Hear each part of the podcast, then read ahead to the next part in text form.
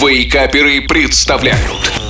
Еда за 10 минут И снова добрейшего всем утра. Особенно тем, кто любит вкусно поесть, но не тратить на готовку много времени. Ведь с вами снова я, шеф Газарян. И у меня, как всегда, на готове очередной рецепт вкуснятины На приготовление которой вы потратите времени меньше, чем на покупку продуктов для нее.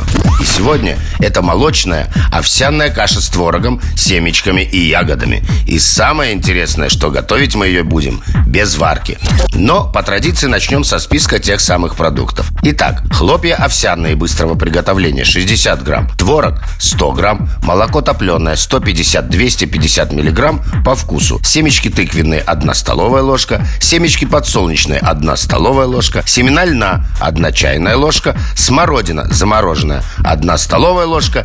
И мед по вкусу. Вместо обычного творога без добавок можно взять сладкий творожный сырок. Смородину можно заменить любыми ягодами или кусочками фруктов по своему вкусу Итак, в банку или другую герметично закрывающуюся емкость всыпьте 2 столовые ложки овсяных хлопьев и распределите ровным слоем. Следующим слоем выложите творог. Добавьте еще слой из 2 столовых ложек овсяных хлопьев. Доведите топленое молоко до кипения. Сразу же выключите огонь и залейте горячим топленым молоком овсяные хлопья с творогом. Количество молока регулируйте по своему вкусу в зависимости от желаемой густоты блюда. Герметично закройте емкость крышкой и оставьте на 10 минут. Когда наша каша настоится, добавьте семена льна, подсолнечника и тыквы. Ягоды смородины и мед по желанию и вкусу.